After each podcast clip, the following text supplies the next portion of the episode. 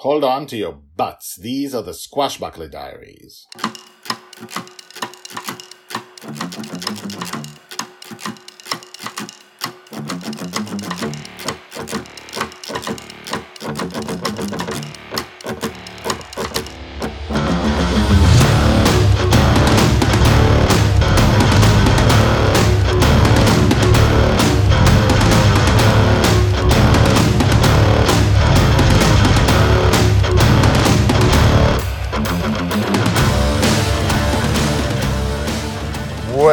Welcome back. My name is Guy Hasson, and these are the Squashbuckler Diaries. Sometimes I say, This is the Squashbuckler Diaries. Sometimes I say, These are the Squashbuckler Diaries. I think both are true, because diaries is plural, but this thing is just one thing called diaries. So who knows what the right thing is? In any case, we are in the middle of an adventure, an actual adventure with the Red Dragon. In the Squashbuckler Diaries, we talk about Joy's life. Uh, we talk about what makes her up, and we very rarely actually have an adventure. The adventures will be in the books. And as I sit this, I'm recording things, I'm recording it in my car. I'm sick. This is the only time I have. And now you'll hear voices on the side. I'm telling you this because something very strange is happening. I'm parked in the car on the side of a street. And just like five minutes ago, two teenagers just came up and just walked from in front of me to behind me. And then I recorded the last episode. And now I started recording this episode and they just came back from being in front of me. So maybe I'm in a time loop. Just saying, just in case a time loop happens, you heard it here first. It was very disconcerting. They were talking to each other just the way they did before. So I don't know. It's very strange. So anyway, we are in the middle of an adventure with the Red Dragon, with the Dragoness. And this thing rarely happens. The Red Dragon actually, usually she watches over, uh, Joy and Justin and she tells the adventures as far as she can see them. She tells the life story as far as she can see them. But, but she hasn't participated yet but once a year, more or less, she is summoned by Justin, Joy's father. And this time she's summoned for an adventure.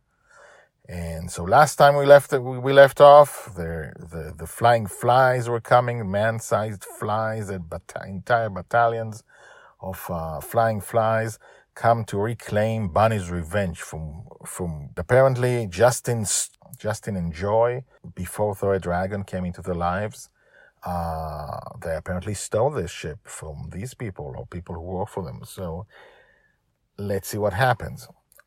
So Joy's riding on Red, which is what she calls the Red Dragon, and now let's see what happens.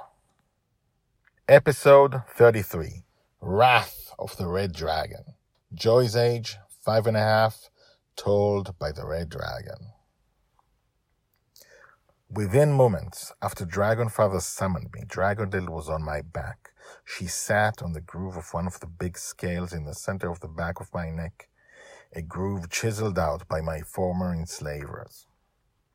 Dragonfather and Dragon Little had saved me from my enslavers and given me freedom three years before that, and ever since I've been watching them from my hiding place and helping when summoned.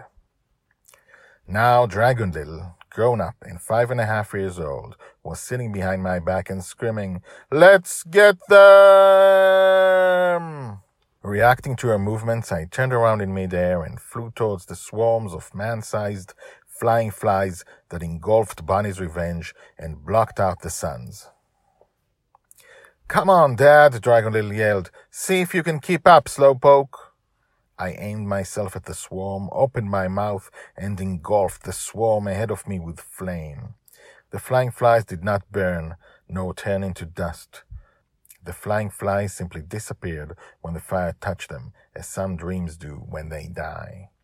Just a little note, because inside the text there's uh, if you want to know what she's talking about regarding dust, go back and see uh, Mary's death, the episode called Dust. Behind me, Dragonfather, the name I give Justin Shelley, was at the helm of the ship, rising to the air and blasting the swarm with cannons. Hee-haw! Dragon Little yelled when I spun around and blasted another part of the swarm with fire. Go, Red, go! Dragon Little yelled as in the middle of battle I swatted dozens of flying flies with my tail. Fly higher, higher, she shouted with joy as I shot up toward the sky to get a better view of the swarm from above. She's back! Red is back! Dragon shouted again as I fired at another swarm. And so it went with Dragon so happy to be reunited with me and in the middle of an adventure. I was no less happy. For those few moments, I felt like she was my daughter. Of course she wasn't, but I've always wanted her to be. For those precious minutes, I felt she was my Dragon Little. I hope perhaps she felt the same. Within minutes of pure joy, the swarm had been defeated. I came to rest in the air next to Bonny's revenge. So awesome you could help, Red, Dragonfather told me and stroked my nose. We couldn't have done it without you. I am always available when you need me, I said softly. Then what would you say, Dragonfather whispered in a conspiring voice we take this fight to their king and settle this feud once and for all, yes? Yes! Dragon Little jumped up and down on her seat in the back of my neck. Yes? Dragonfather asked me. Yes, I whispered. Let's do it. Yes! Dragon Little whooped. Let's do it! And so we did. I will tell you more about that tomorrow. Told by the Red Dragon. Hashtags Joy, Justin, Slowpoke, The Red Dragon, The Flying Flies, Dust. So, the Red Dragon is very powerful, right? She's very powerful. And she's more powerful than almost anything you can find in the dream.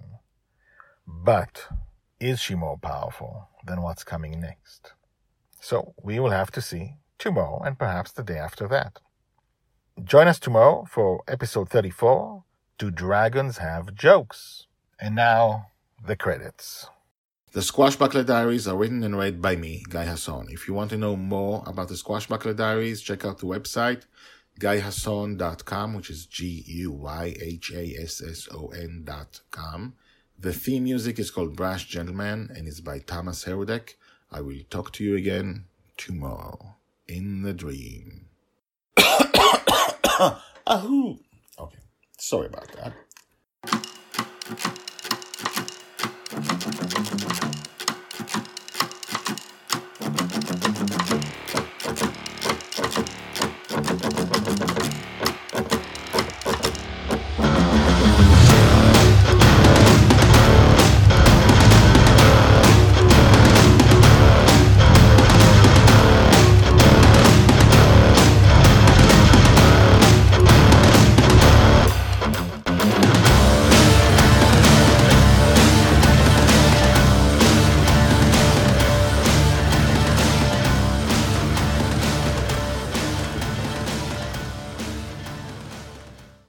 Fly higher, higher, she shouted with she shouted with joy and joy is capitalized.